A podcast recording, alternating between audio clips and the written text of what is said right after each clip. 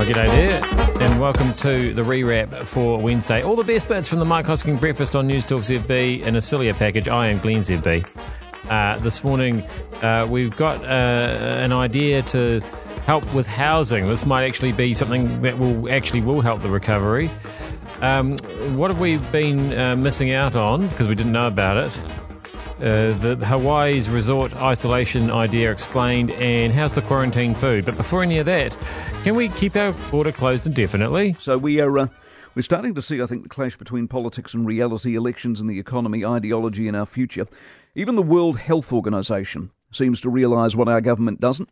Our border can't stay closed the way it is forever. We got praise at the WHO yesterday for our health efforts along with places like Rwanda, Vietnam, Thailand, the Pacific Islands, and the Caribbean. To be fair, they were praising us because we had followed their advice, which is hand washing and social distancing, so it behooves them to pump up their tyres, as they say. But Mike Ryan, who is the WHO's Director of Health Emergencies and seemingly much more amenable and likeable than Dr. Ted, who comes with, as far as I can work out, some interesting baggage with his perceived links to China. Anyway, Ryan says the borders simply can't stay shut. And this appears to be where we're stuck at. We've locked ourselves up which isn't hard given all the water around us, and we seem content to stay locked, despite the growing frustration around the simple, cold, stark truth that we can't afford to be, and even the WHO now sees it. The university's furious at the lack of access to students, lack of government desire to get students back, the inability for business to do business, and the seeming refusal of the government to do anything other than pretend we still have a pandemic and hand out money in welfare form from a revenue stream long ago exhausted. Now, no one pretends this isn't hard. Of course they don't. Answers aren't tricky. Of course they are. But they do claim to have answers and plans and ideas, and the government doesn't seem remotely interested. The bet, and this is where the election comes in, is they've got enough people with Stockholm syndrome who think that doing nothing, going nowhere, and paying for it with a big printer is just fine and we'll give you three more years for a job well done. They're stalling. They seem to think a good health outcome is the whole story. It's the only story. The economic carnage can't be helped. Everyone's in trouble, so we will all be in trouble, but the low health numbers, therefore, we look good compared to others. It's a ploy. It's subterfuge, and the polls would seem to suggest enough are falling for it. How long have they talked about the Cook's bubble, for goodness sake? What about Taiwan? What about Vietnam? What's the excuse when there is minimal risk? When the unis have an answer and want to own the problem, why the reluctance? Because it suits them politically. There is a massive window for National here. This isn't the only way.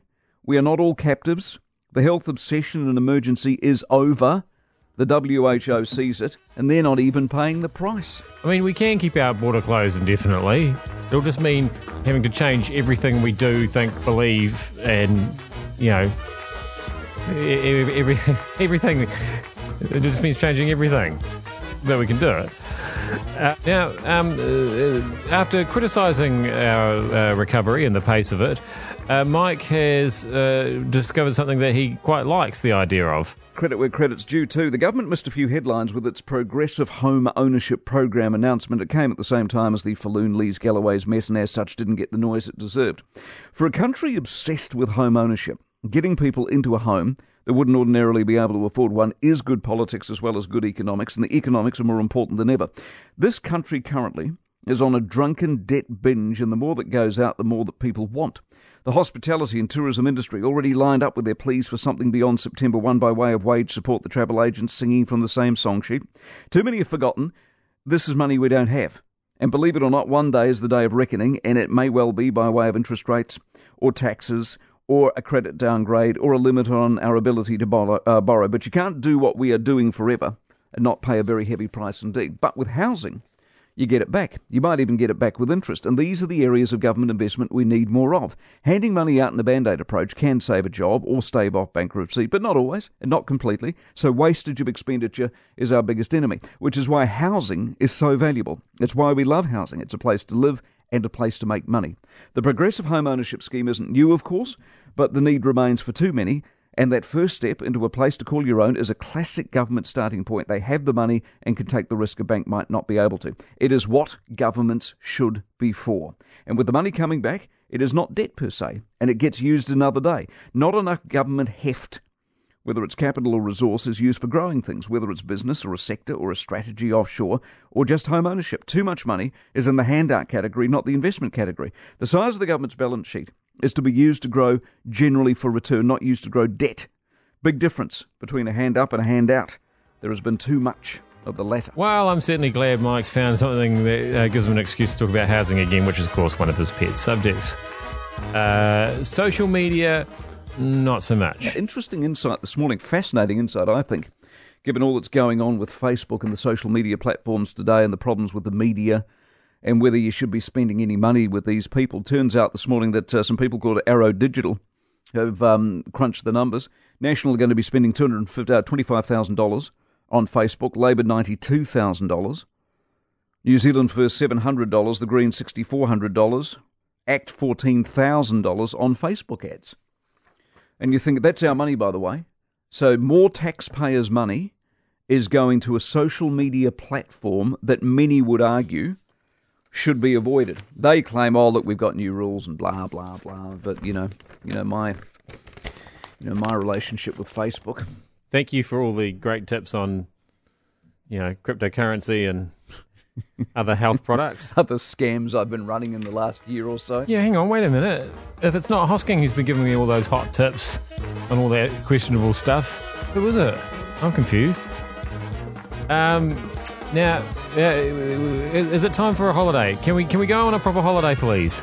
Can, is there a way that we could go to Hawaii, perhaps? Speaking of good ideas, Hawaii's come up with one this morning. So currently, in, if when you land in Hawaii, you got to go to the hotel or resort for 14 days and quarantine. What they're thinking they're doing is calling a resort bubble.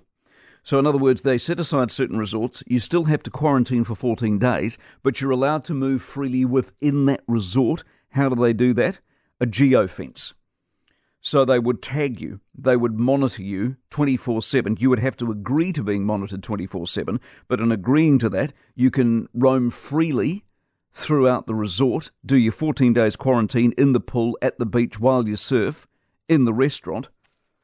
Doesn't seem like a bad idea. Good compromise, yes? Yeah, so like from my room to the pool, to the pool bar, to the lounger, back to my room Sounds good to me.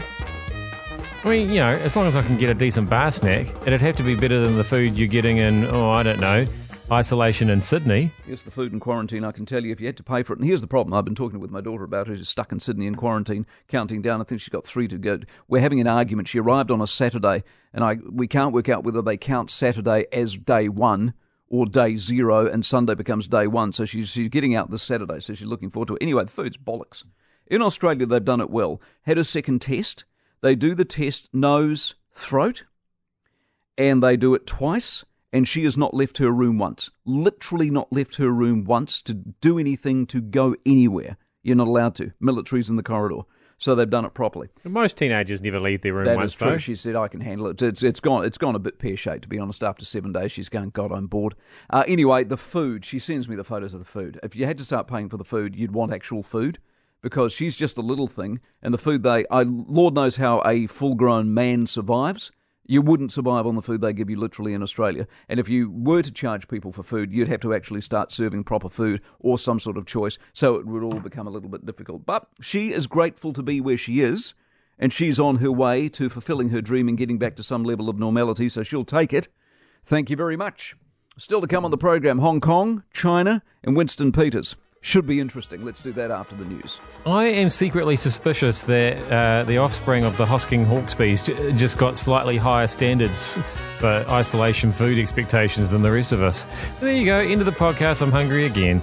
That was the rewrap. I'm Glenn i'm going to find something to eat, and I'll see you back here again tomorrow.